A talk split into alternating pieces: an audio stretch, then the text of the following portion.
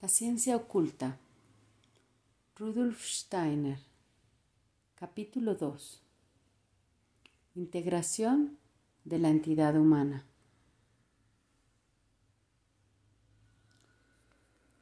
Cuando la ciencia espiritual se aboca al estudio del hombre, de inmediato entra en vigor lo que vale para este modo de conocer en general ese estudio supone que se admita la presencia de un misterio manifiesto en la propia entidad humana. A los sentidos y al entendimiento ligado a ellos, solo les es accesible una parte de lo que por el conocimiento suprasensible se abarca como entidad humana. Esto es el cuerpo físico. Para elucidar el concepto de este cuerpo físico, hemos de empezar por dirigir la atención hacia el fenómeno que, como gran enigma, se extiende sobre toda la observación de la vida, la muerte. Y en relación con ella, la llamada naturaleza inanimada, el reino mineral, que siempre lleva en sí la muerte, hechos cuyo esclarecimiento total solo es posible mediante el conocimiento suprasensible, y a los cuales habremos de dedicar una parte importante del presente libro.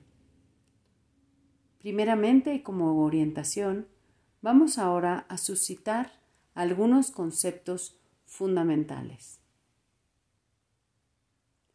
Dentro del mundo sensible, el cuerpo físico es el aspecto del hombre igual al mundo mineral en cambio, no puede considerarse como cuerpo físico aquello que diferencia al hombre del mineral. Para el examen imparcial se destaca particularmente el hecho de que la muerte pone al descubierto la parte de la entidad humana que es consubstancial con el mundo mineral. El cadáver es la parte del hombre que después de la muerte está sujeta a procesos análogos a los del reino mineral. Al señalar que en este miembro constitutivo de la entidad humana, el cadáver, están en actividad las mismas sustancias y fuerzas que en el reino mineral, hay que destacar que con la muerte no se puede, no puede este cuerpo físico continuar existiendo, se descompone. Si bien es cierto, pues, que en el cuerpo físico humano se hallan activas las mismas sustancias y fuerzas que en el mineral, durante la vida del organismo humano, esta actividad está supeditada a algo superior. Solamente después de la muerte, su actividad será igual a la del mineral. Entonces estas sustancias y fuerzas actuarán según su propia característica esto es, como disolventes de la estructura corporal física. Así pues, hemos de distinguir netamente en el hombre lo manifiesto de lo oculto, puesto que durante la vida ese elemento oculto lucha continuamente contra las sustancias y fuerzas minerales presentes en el cuerpo físico. Y al cesar esta lucha la actividad mineral se pone al descubierto. Con esta distinción queda señalado el punto donde ha de arrancar la ciencia de lo suprasensible.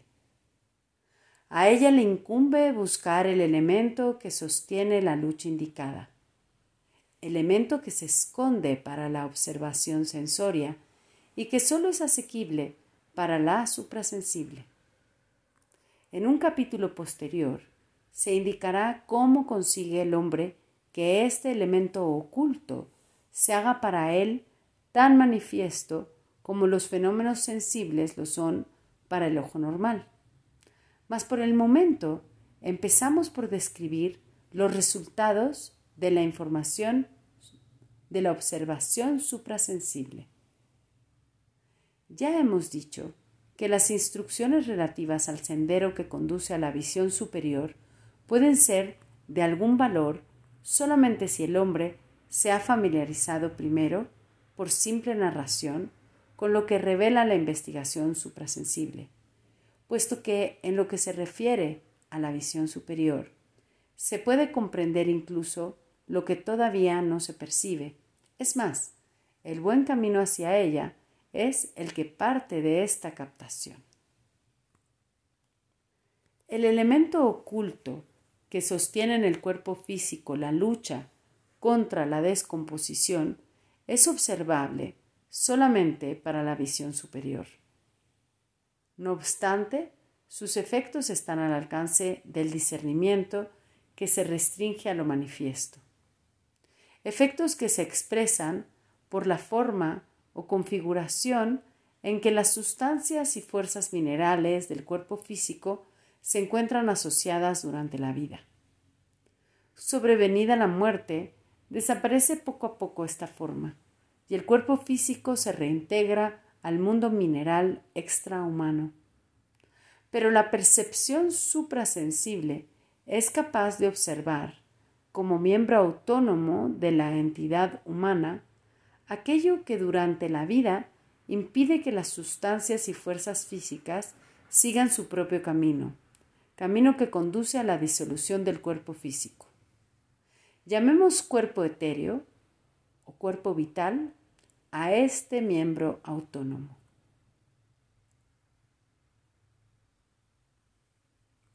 Para evitar que se infiltren malentendidos desde un principio, habrá que tener en cuenta dos cosas respecto a estas denominaciones que designan un segundo miembro constitutivo de la entidad humana.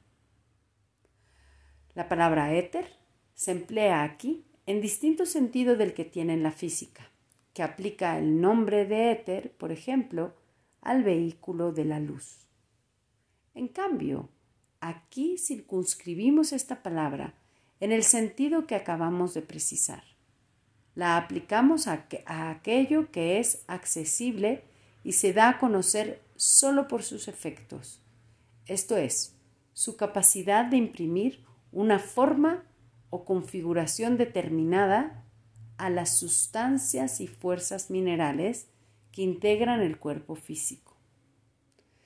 Similarmente, tampoco la palabra cuerpo debiera ser objeto de un malentendido. Aún para designar los elementos superiores de la existencia, no nos queda más recurso que servirnos de los vocablos del lenguaje corriente. Vocablos que expresan solamente lo sensible para la observación corriente. Claro que sensorialmente el cuerpo etéreo nada tiene de corporal por sutil que podamos representárnoslo. Habiendo llegado a la descripción de lo suprasensible hasta la mención del cuerpo etéreo, ya hemos alcanzado el punto en que nuestra descripción tropezará con la oposición de más de una opinión contemporánea. La evolución del criterio filosófico ha conducido a que se considere poco científico hablar de semejante aspecto de la entidad humana. El modo de pensar materialista ha llegado al extremo de no ver en toda criatura viviente sino una combinación de sustancias y fuerzas físicas, como existe también en el cuerpo llamado inanimado, en el mineral, con solo la diferencia de que en lo viviente dicha combinación es más compleja que en lo inanimado. No hace todavía mucho tiempo, también en la ciencia oficial, se profesaban otros, otros puntos de vista. No pocos hombres de ciencia, de categoría, de la primera mitad del siglo XIX, tenían conciencia de que en el cuerpo viviente existe todavía algo más que en el mineral inanimado se referían a una fuerza vital. Verdad es que no se la representaban a semejanza de lo que aquí llamamos cuerpo vital o etéreo. No obstante, su postulado se basaba en el presentimiento de que debe existir algo semejante. Ellos se representaban esa fuerza vital, poco más o menos, como agregadas a las sustancias y fuerzas físicas en el cuerpo viviente, del mismo modo que la fuerza magnética es adicional al hierro en el imán. Luego vino la época en que esta fuerza vital quedó eliminada del ideario de la ciencia. Las meras causas físicas y químicas se consideraron suficientes para explicarlo todo. Actualmente, en 1909, se ha producido de nuevo una regresión entre los pensadores naturalistas al respecto. Hay quienes admiten que la suposición de algo parecido a la fuerza vital no es al fin y al cabo una pura locura. Sin embargo, incluso el científico que la estime posible no querrá hacer causa común con nuestro concepto del cuerpo vital.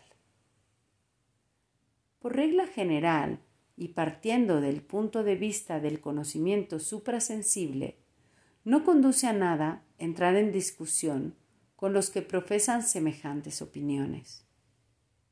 Pues hemos de reconocer que el modo de pensar materialista es un fenómeno concominante de los grandes adelantos de las ciencias naturales modernas.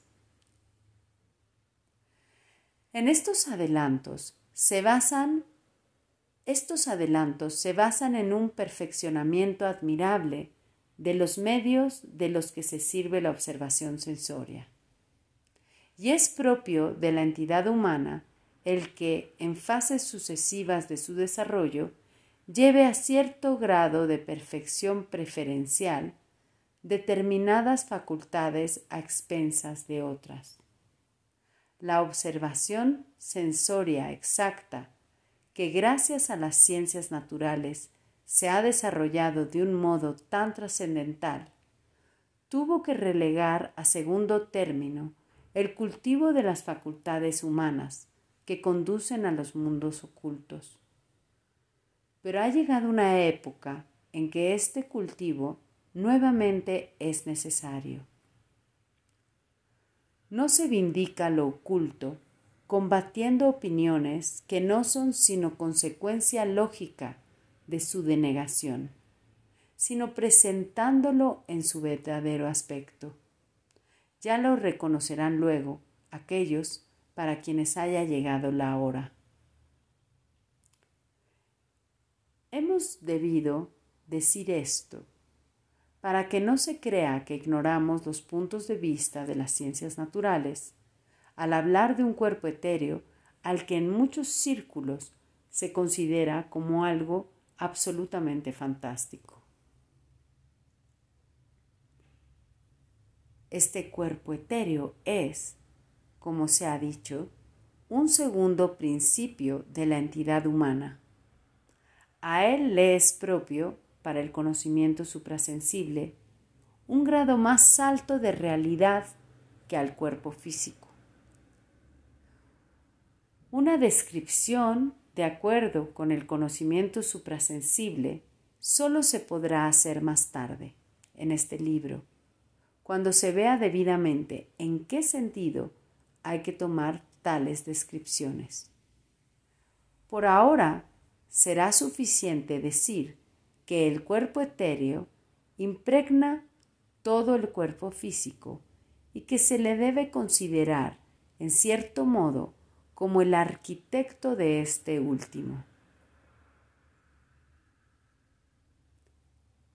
Todos los órganos son mantenidos en su forma y estructura por las corrientes y movimientos de ese cuerpo vital o morfogenético. En el corazón físico subyace un corazón etéreo. En el cerebro físico, un cerebro etéreo, etc. Al igual que el cuerpo físico, también el cuerpo etéreo posee una estructura interna, solo que más compleja. Todo en viviente fluir y refluir ahí donde en el cuerpo físico las partes existen separadamente. El hombre tiene en común con el vegetal este cuerpo vital, del mismo modo que comparte el físico con el material. Todo lo viviente posee cuerpo vital. La observación suprasensible asciende del cuerpo vital a otro miembro más de la entidad humana. Para imaginarlo, conviene traer a colación el fenómeno del sueño. Como hemos aludido a la muerte al tratarse del cuerpo vital. Toda obra humana, en cuanto a sus aspectos manifiestos, se basa en su actividad en estado de vigilia. Actividad solo posible si el hombre busca una y otra vez en el sueño la regeneración de las energías agotadas. La acción y el pensamiento desaparecen en el sueño. En la inconsciencia se hunden toda pena y todo placer. Al despertar, fuerzas conscientes emergen de la inconsciencia del sueño, como procedentes de fuentes escondidas y misteriosas. Es la misma conciencia que al dormirnos se sumerge en profundidades oscuras y que emerge de nuevo al despertar. Aquello que una y otra vez despierta la vida y la saca del estado de inconsciencia, es el tercer miembro constitutivo de la entidad humana y que podemos llamar cuerpo astral.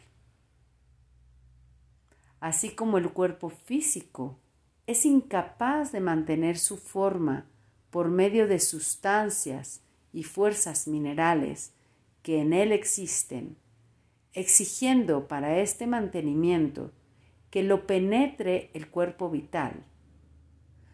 Tampoco las energías del cuerpo vital pueden iluminarse por sí mismas hacia el nivel de la conciencia. Abandonado a sí mismo, el cuerpo vital no podría trascender el estado de sueño. En otras palabras, solo podría mantener en el cuerpo físico una condición vegetal. El cuerpo etéreo despierto se halla interiormente iluminado por el cuerpo astral. Cuando el hombre se duerme, desaparecen para la observación sensoria los efectos del cuerpo astral.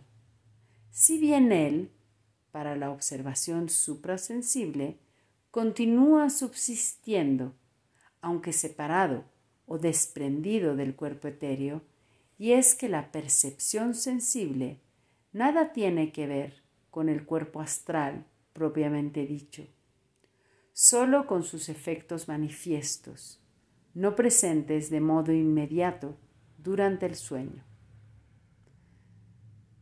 En el mismo sentido en que el hombre tiene su cuerpo físico en común con los minerales y su cuerpo vital en común con las plantas, su cuerpo astral es consustancial con el de los animales.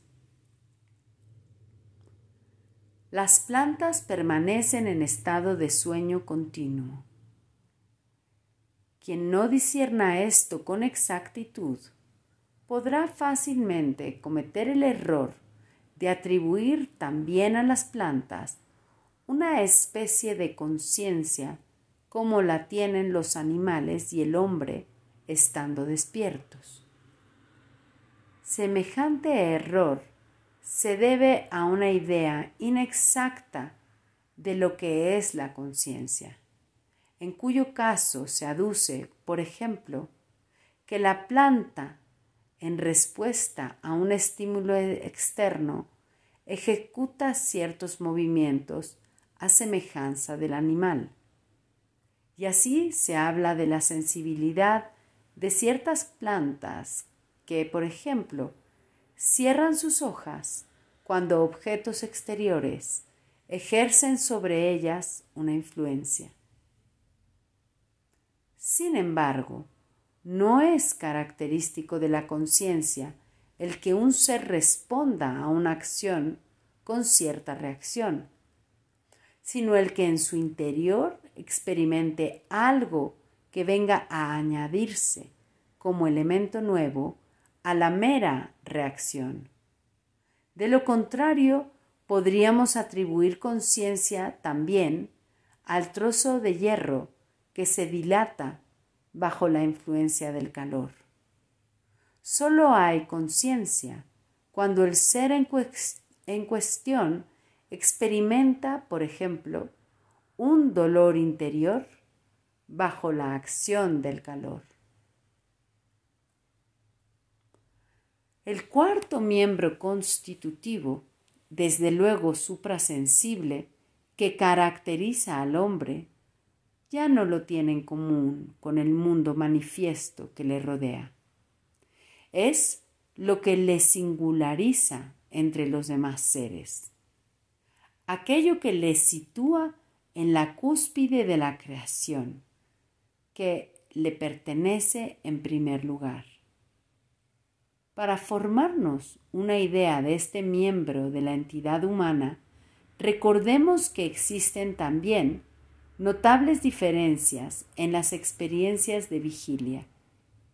Diferencias que inmediatamente resaltan si nos detenemos en que en estado de vigilia, por una parte, nos encontramos entre experiencias que necesariamente van y vienen, y por otra, entre experiencias que carecen de esa necesidad.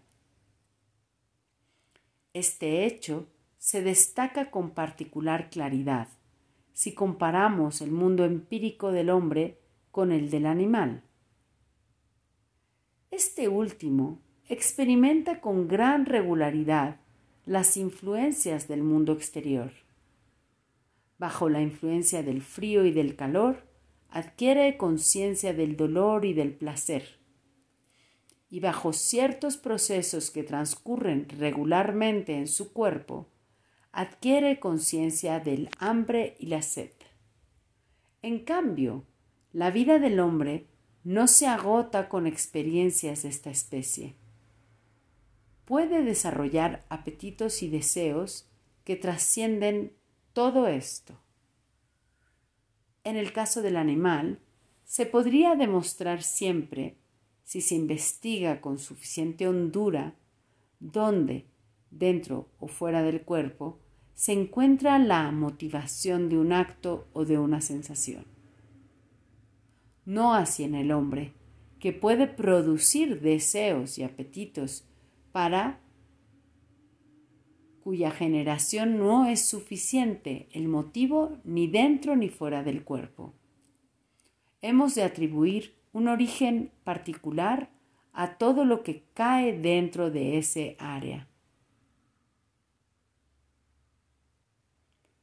La ciencia de lo suprasensible lo sitúa en el yo del hombre, en verdad, el cuarto miembro de la entidad humana. Si el cuerpo astral quedase abandonado a sí mismo, seguirían produciéndose en él sensaciones de placer y dolor, hambre y sed, pero no la sensación de que en todo ello hay un elemento de continuidad. Insistimos en que no es ese elemento permanente lo que aquí llamamos yo, sino que éste es lo que registra la presencia de aquel elemento. Al percatarse de que existe algo que continúa siendo a través del vaivén de las vivencias interiores, empieza a alborear el sentimiento del yo. Sentimiento que no se genera a consecuencia de la sensación del hambre, por ejemplo, pues ésta no se presenta hasta que vuelvan a hacerse sentir los motivos de la misma, en cuyo caso el ser hambriento se lanza sobre su sustento precisamente en función de estos motivos renovados. Para que nazca el sentimiento del yo, es necesario no solamente que haya semejante nueva motivación que impela a buscar el sustento, sino además que una saciedad anterior haya dado origen a un placer y la conciencia de este placer subsista, de modo que no es sólo la experiencia actual del hambre lo que incita a tomar el sustento, sino también la experiencia pasada del placer. Así como el cuerpo físico se desintegra si no lo mantiene unido el cuerpo etéreo, y así como éste se sumerge en la inconsciencia si no lo ilumina el astral, asimismo, este último dejaría que lo pasado se hundiera continuamente en el olvido si el yo no lo rescatase para el presente. Lo que la muerte es para el cuerpo físico y el sueño para el etéreo, lo es el olvido para el cuerpo astral. En otras palabras, la vida es propia del cuerpo etéreo, la conciencia lo es del cuerpo astral y el recuerdo es privativo del yo. Aún más fácilmente que el error de atribuir conciencia a la planta, se puede cometer el de atribuir recordación a los animales. Es tan natural considerar como recordación el reconocimiento de parte del perro con respecto a su dueño, al que quizá no ha visto por mucho tiempo. Sin embargo, en realidad este reconocimiento no se basa en la recordación, sino en algo completamente distinto. El perro siente cierta atracción hacia su dueño, atracción que parte de su personalidad. Esta personalidad le causa placer al perro cuando el dueño está en su presencia. Y cada nueva presencia da origen a una renovación del placer. La recordación, en cambio, implica, además de emoción por las experiencias presentes, conservación de las del pasado. Aún admitiendo esto, se podría, no obstante, caer en el error de creer que el perro es capaz de recordar y alegar que en efecto se, entristece cuando lo abandona su dueño, lo que es indicio de recuerdo. También este juicio es inexacto. Por convivir con su dueño, su presencia se convierte en necesidad para el perro, que siente la ausencia de manera similar a como siente el hambre. Sin hacer semejantes distinciones, no se esclarecen las verdaderas relaciones de la vida. No faltará quien objete contra lo expuesto, que al fin y al cabo nadie puede saber si en el animal existe o no algo análogo al recuerdo humano. Sin embargo, el que observe adecuadamente cómo se comporta el animal en el conjunto de sus experiencias, notará la diferencia entre ese comportamiento y el del hombre y se dará cuenta de que el comportamiento del animal es precisamente resultado de su carencia de capacidad recordativa.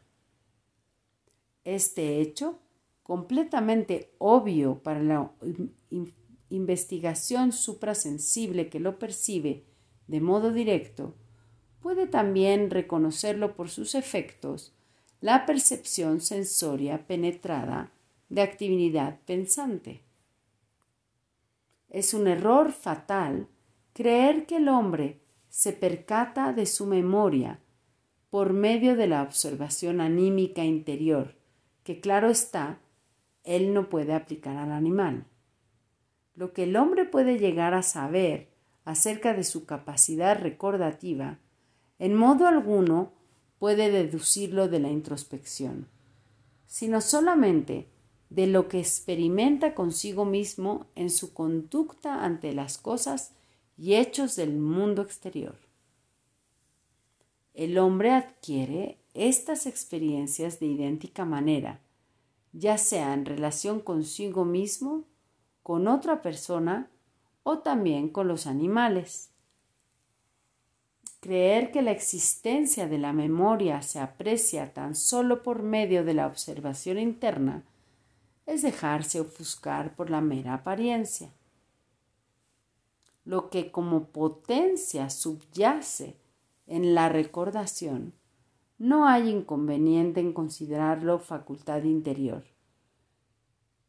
Pero el juicio acerca de esta potencia se adquiere también en lo referente a la propia persona, dirigiendo la atención hacia los manifiestos nexos de la vida en el mundo exterior.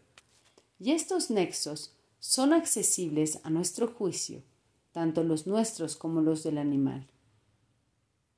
A este respecto, la psicología corriente adolece de conceptos deficientes, inexactos, engañosos, debido a horrores de observación.